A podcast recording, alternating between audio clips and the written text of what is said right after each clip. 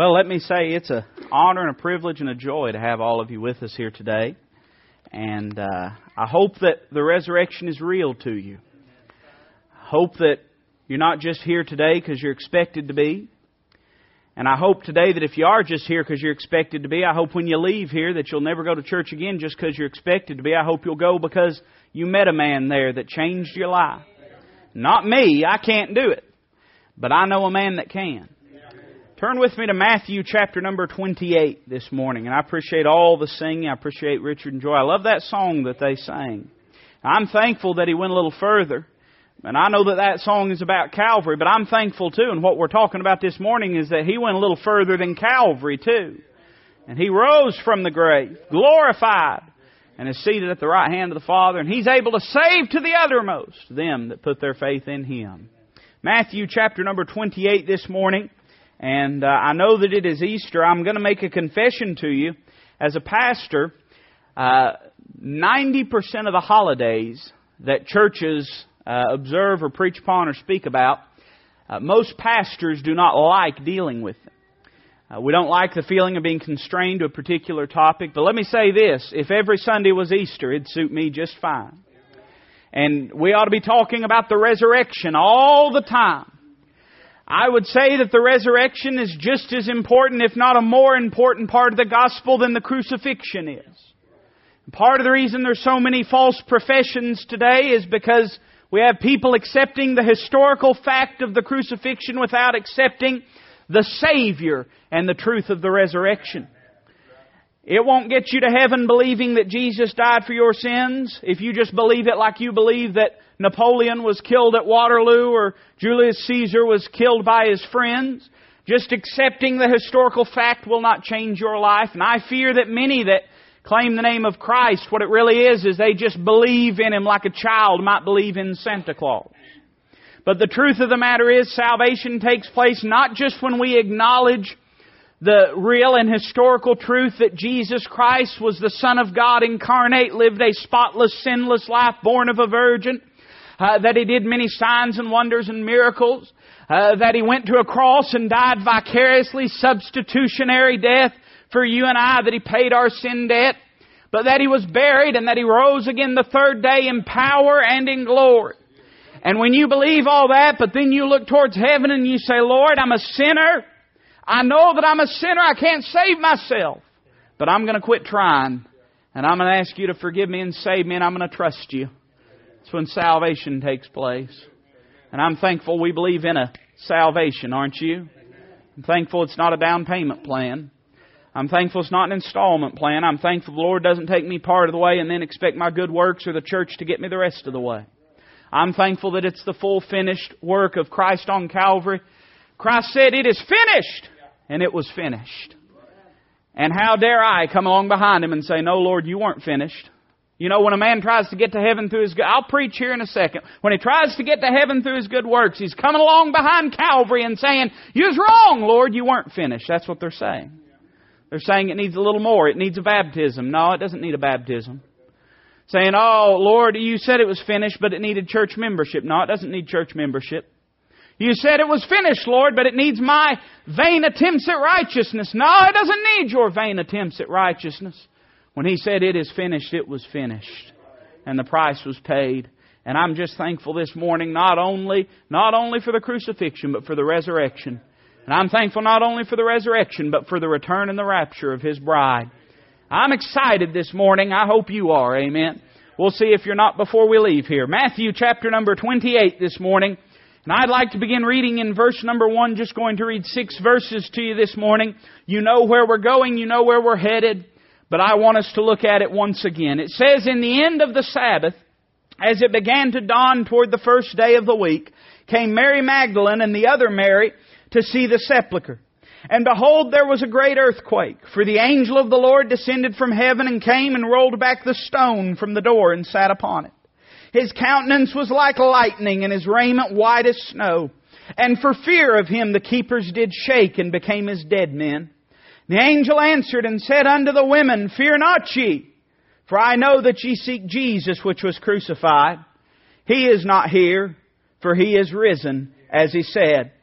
Come see the place where the Lord lay. Let's read that last phrase again. Said, Come see the place where the Lord lay. Let's pray together this morning. Heavenly Father, thank you for your word. Thank you that it's true. Thank you, Lord, for the resurrection. I thank you for being alive today, Lord. I thank you for not staying in a tomb, and we know that it was not possible that death should hold you. But Lord, we just rejoice in this truth this morning. Now, Lord, I'm confident and conscious of the fact that we have many gathered here today.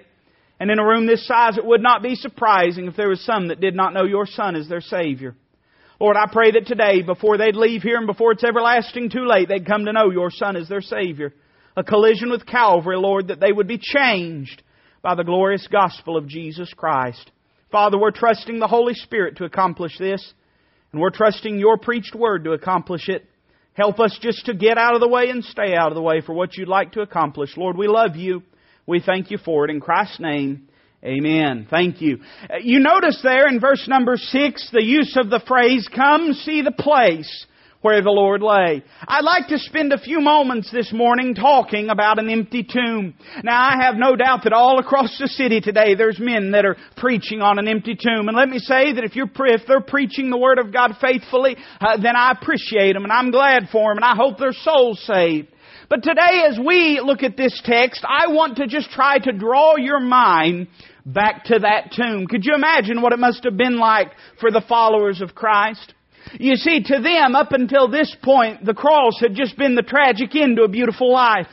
Here they had left all they had known. They had followed our Lord. They had seen Him raise the dead. They had seen Him open the eyes of the blind and raise up those that were lame. They had heard Him preach. They had seen Him work. They had seen the bread broken. They had seen all the miracles that Christ has done.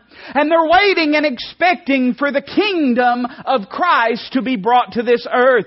In fact, they would go to ask Him later in the book of Acts. The Bible records that they asked Him, said, Wilt thou at this time restore thy kingdom. You see, the Jews were looking for a Messiah and a messianic kingdom. Can I say I'm thankful there's still a kingdom coming? Amen. But they, all in a few hours time, their hopes and dreams are shattered. You can imagine the despair as they uh, huddled together for those three days and three nights. They wondered what the future held. They wondered what had happened to their hope. They wondered about this man Jesus who had claimed to be the Son of God, whom they loved so dearly, who had went to a bloody end on a bloody cross. There in the wee hours of this Sunday morning, the women come to the tomb. I don't know that they were expecting to find him risen, to be honest with you they came and they were bringing embalming and spices. They were bringing things to anoint his dead body. Can I say that a lot of Christianity today is nothing but bringing spices to a dead Savior? Now listen to me now this morning. Let me ask you something. Why'd you come here? Did you come here just to pay your respects like you would at a funeral? Did you come here just to give a little honor or did you come here to meet with a risen Lord? I'm thankful to tell you this morning that if you came here with spices, you can leave with the Savior. I'm thankful to tell you this morning that if you came just out of obligation, you can leave with salvation.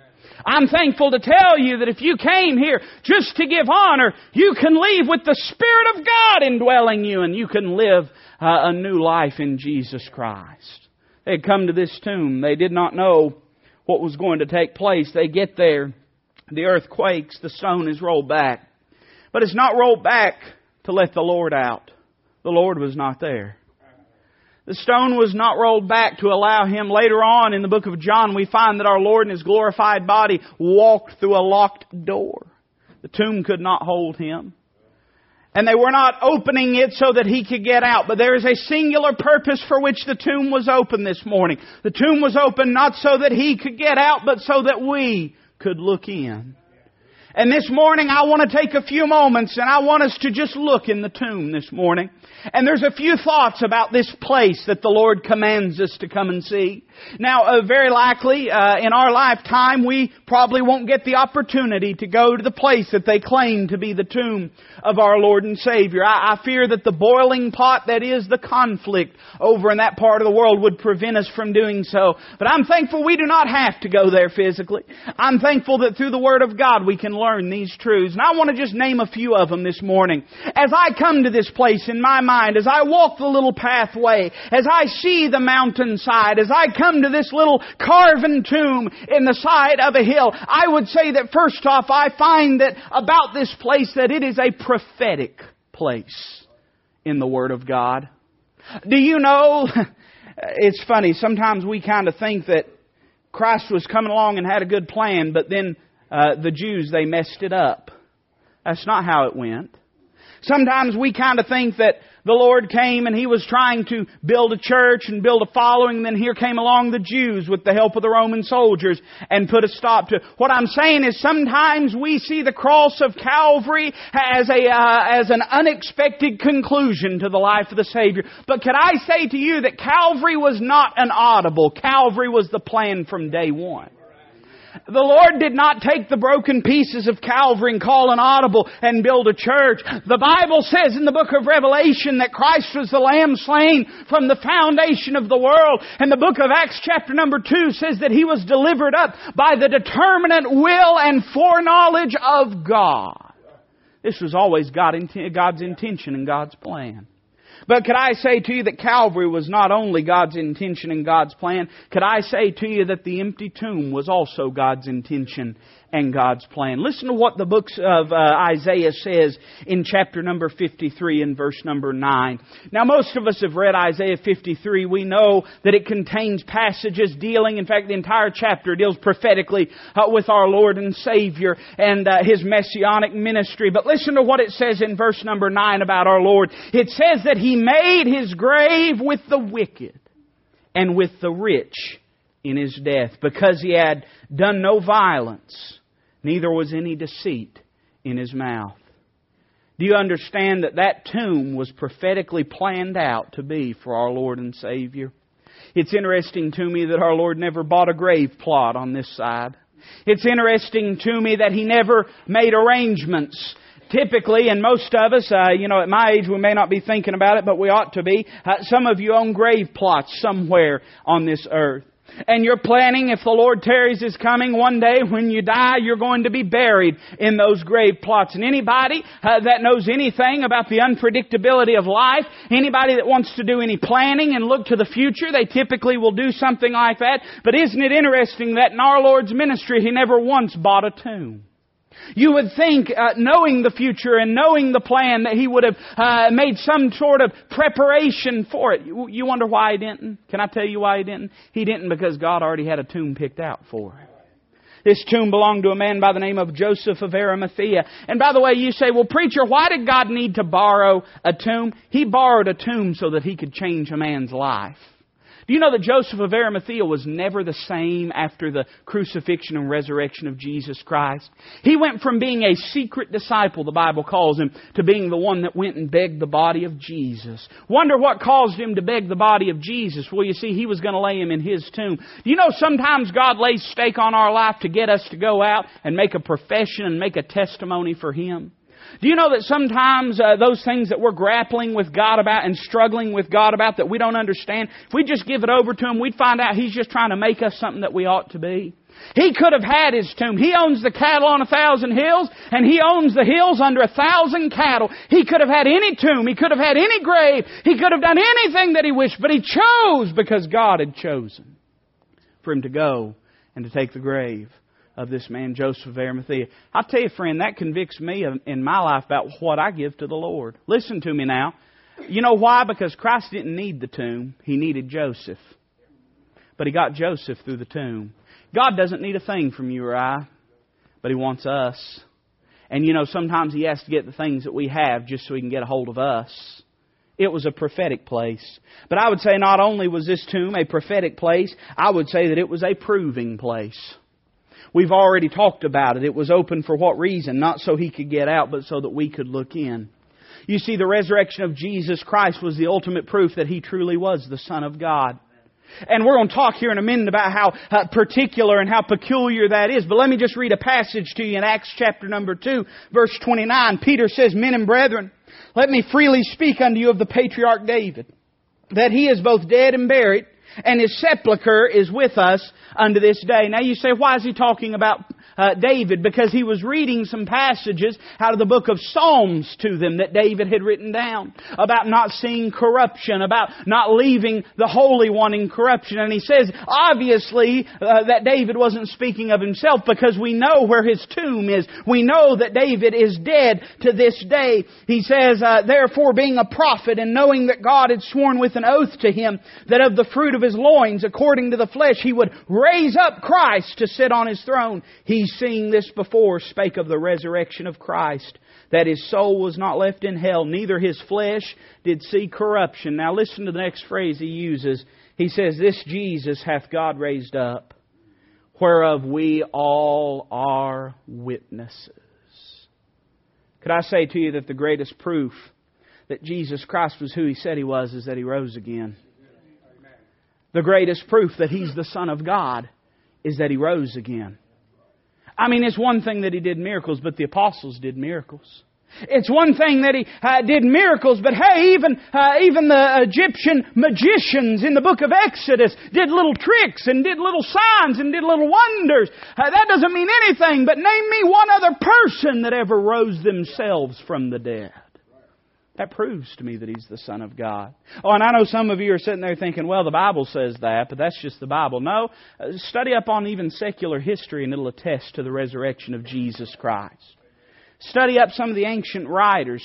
Study up on people like uh, Josephus, and they'll tell you that he rose from the dead.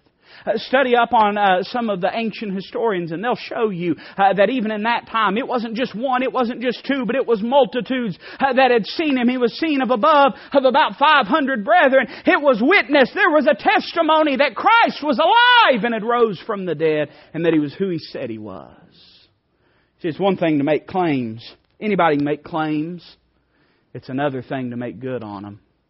He had said, I am the Son of God. He had said, Destroy this temple, and in three days I will build it again.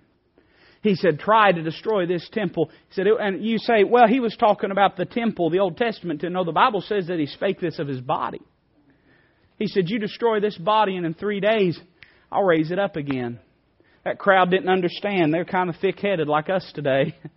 And they said, What is he speaking of? It took our fathers many, many years to build this temple. They didn't understand. What he was saying is, You try to destroy this body, and I'll prove to you I'm the Son of God. I'll rise in power and in glory. And we can today look at an empty tomb, not because we go there, not in Jerusalem, but we can look at the empty tomb from which the church has been birthed and been born and see that there's something special about Jesus Christ. I'd say it was a prophetic place. I'd say it was a proving place. But I would say because it was a proving place, it was a peculiar place. A peculiar place.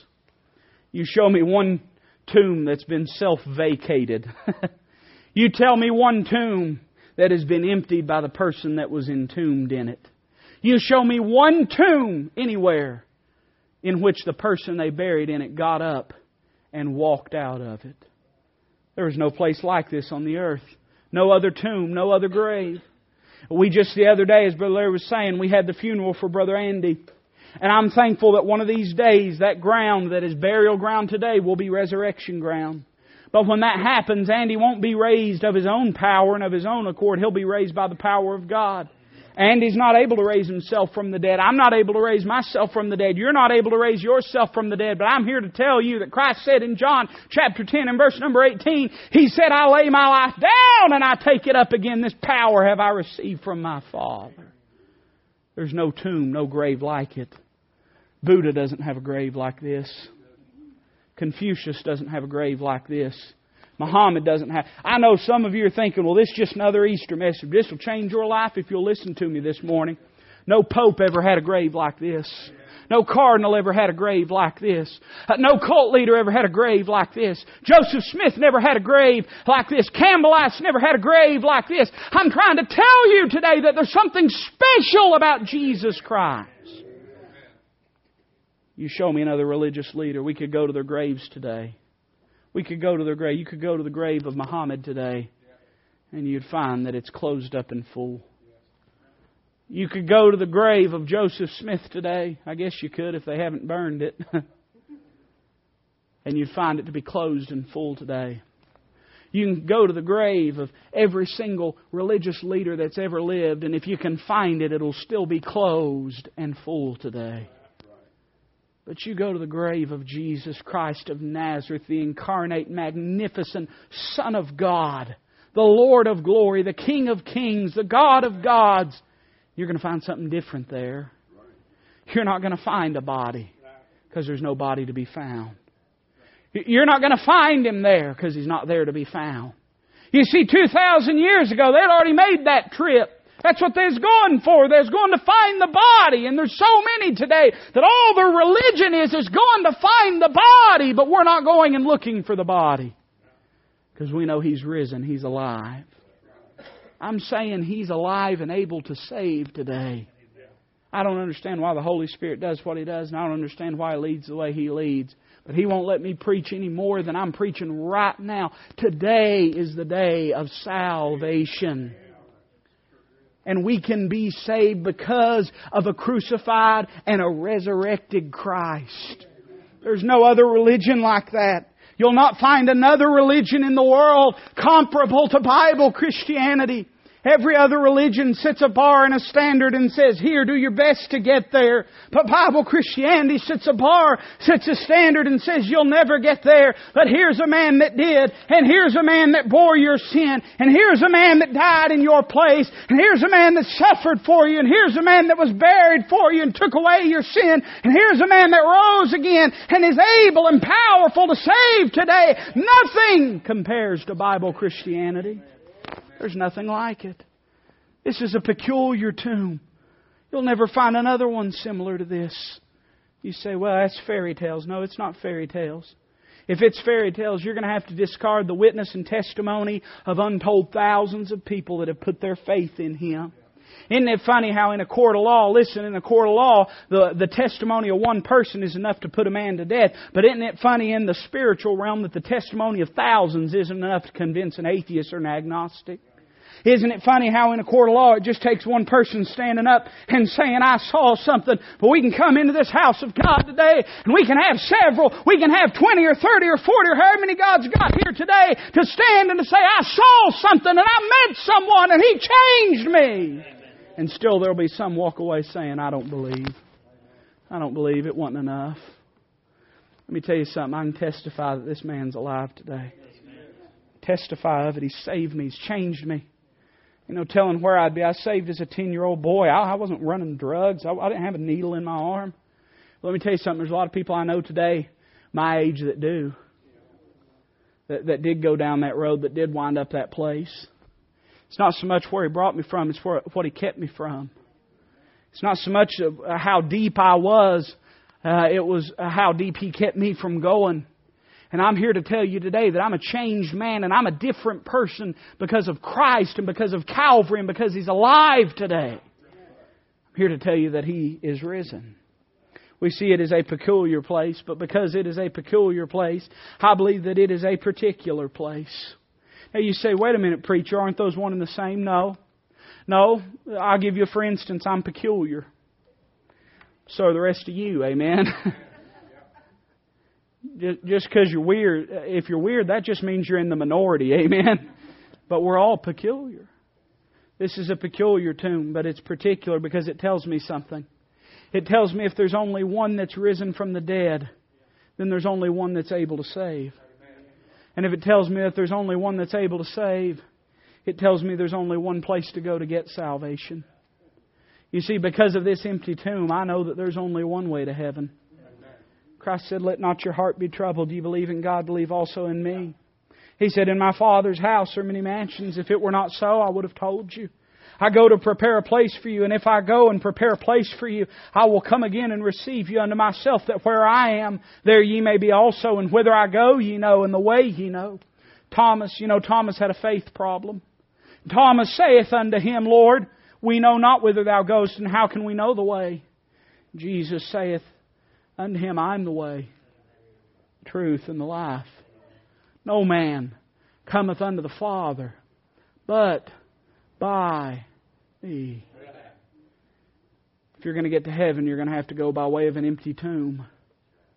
If you're going to go to heaven, you're going to have to go by way of a risen Savior. A dead man with dead creeds that mean nothing, dead principles, dead vain religion, dead vain symbolism, just vain repetitions of meaningless things that do not penetrate the human heart nor the human soul will not get you to heaven. But I can tell you there's someone alive and risen today. He's able to save.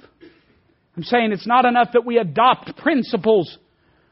We have to accept Him.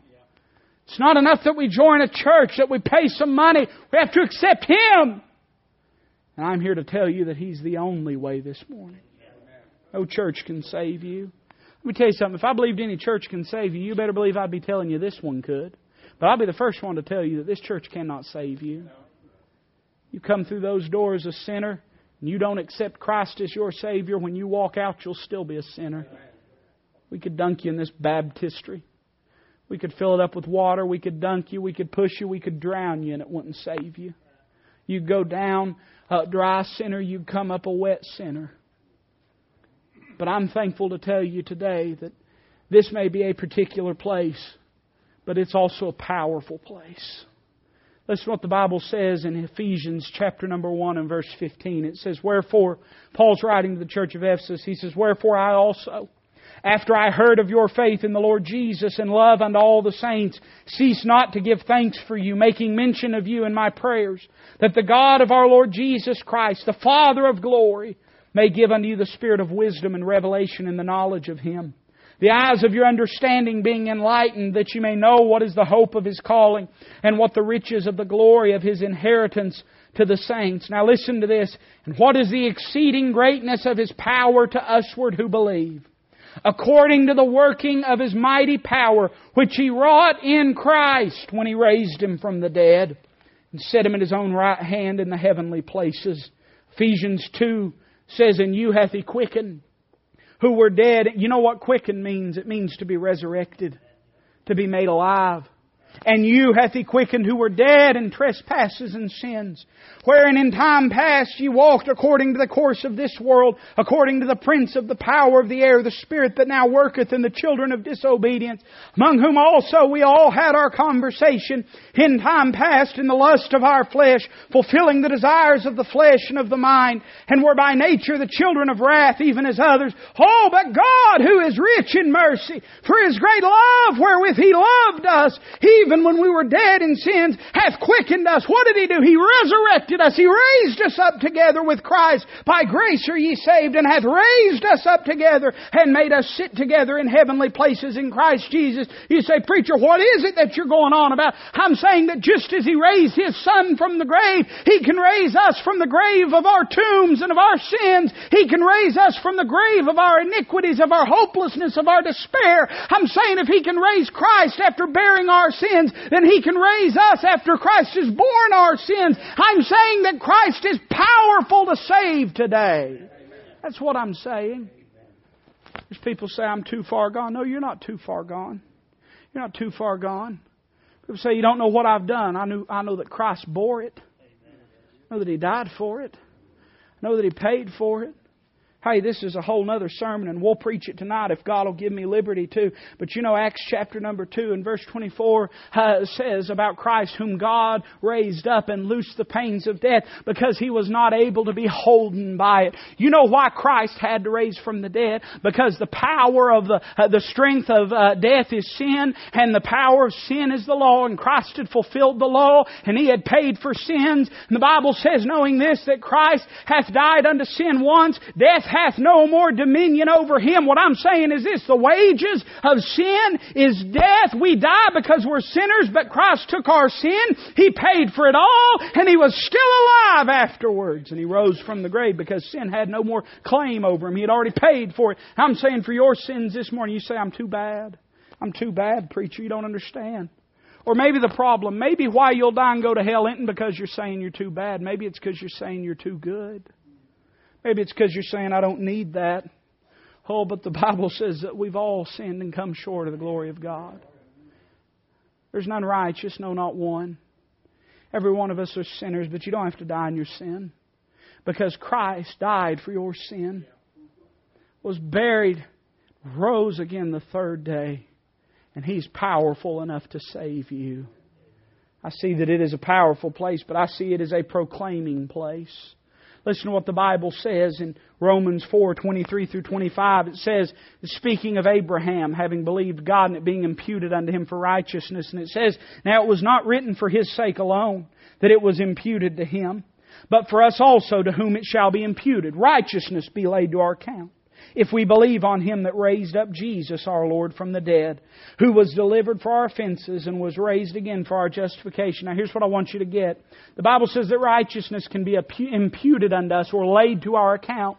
But what is the prerequisite for that? Uh, do we have to be in a certain tax bracket and a financial bracket? Do we have to be, hey, we're all going to be in the same tax bracket soon, broke. Amen. Is, is it, do we have to be a certain color or creed or race or gender?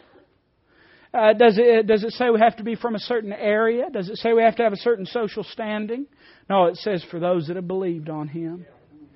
I'll tell you what the empty tomb says to me. The empty tomb is as much a leveler as the cross of Calvary is.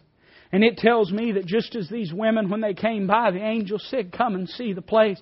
I kind of believe, and you may say, Oh, preacher, you're full of yourself when you say this, but I kind of believe if it had been Toby Weber 2,000 years ago walking by, that angel would have said, Toby, Come see the place. I think if it was you walking by, he'd have said, Come see the place. I think today we can look at the lost sinner and we can say, Hey, come see the place. I think we can look at our friends and loved ones and say, Hey, come see the place. We can look at our co-workers and say, Hey, come see the place. That was your tomb. That was your burial ground. Hallelujah. Christ is risen today and you can be saved. He didn't just take your sins. He took your tomb away from you. And we can look at anyone and say, Christ is able to save you. Christ wants to save you. Christ is willing to save you. Christ will save you today. I think this is a proclaiming place, and I'm going to close with this. I see in this passage, let's read them off. I see in this passage that this is a prophetic place. I see that this is a proving place. I see this as a peculiar place. I see it as a particular place. I see it as a powerful place. I see it as a proclaiming place. But I want to say too that I see this as a promising place. John's account in John chapter number 20 goes this way.